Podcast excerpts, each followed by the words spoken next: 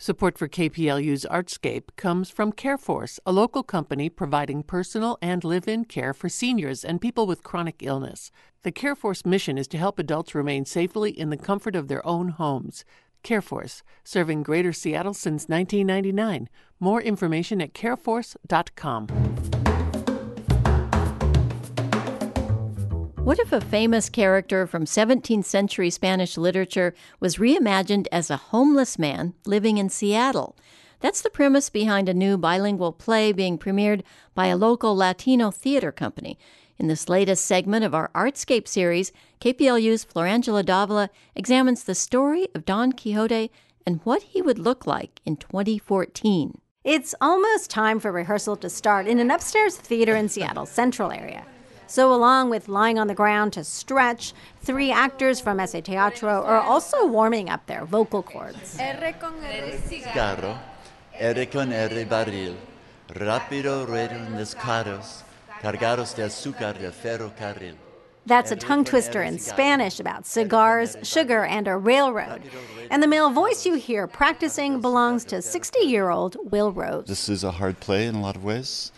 Um, there's a lot of language in it. And for Rose, at least for the part he's playing, all of the lines he needs to memorize are in Spanish. But consider the lead role he gets to play.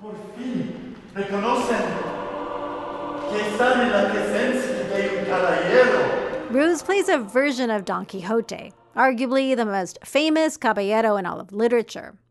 In the novel by Miguel de Cervantes, Don Quixote is a Spanish nobleman intent on bringing chivalry back into play. Here's how Peter O'Toole played him in the musical version of the story. The mission of each true knight is duty. Nay, is privilege. Don Quixote has a vivid imagination. He might also be totally mad. You know that phrase, tilting at windmills? That's Don Quixote fighting windmills that he thinks are actually giants.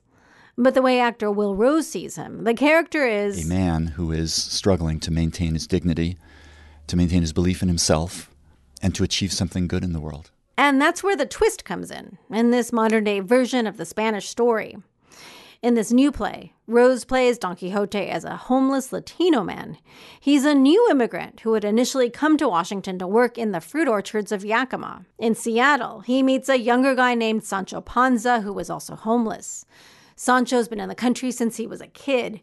He speaks Spanglish to his friend as they wander the city looking for a place to sleep and taking on all sorts of odd jobs.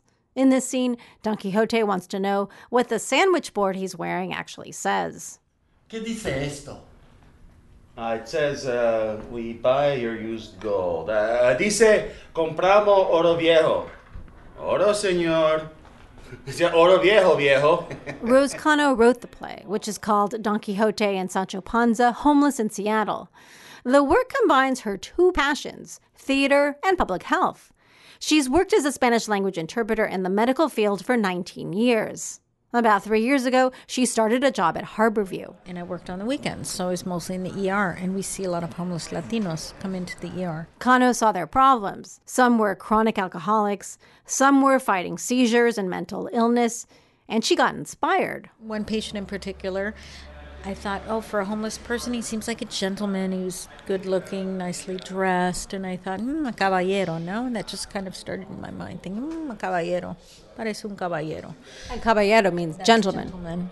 Through the course of his visit, you know, he was trying to get off the street and he was having um, problems with drugs and he was really wanting to change his life and not spend another night out on the street. And um, I just started to ponder the question what is it that makes a person a gentleman and how some people succumb to the street and others don't.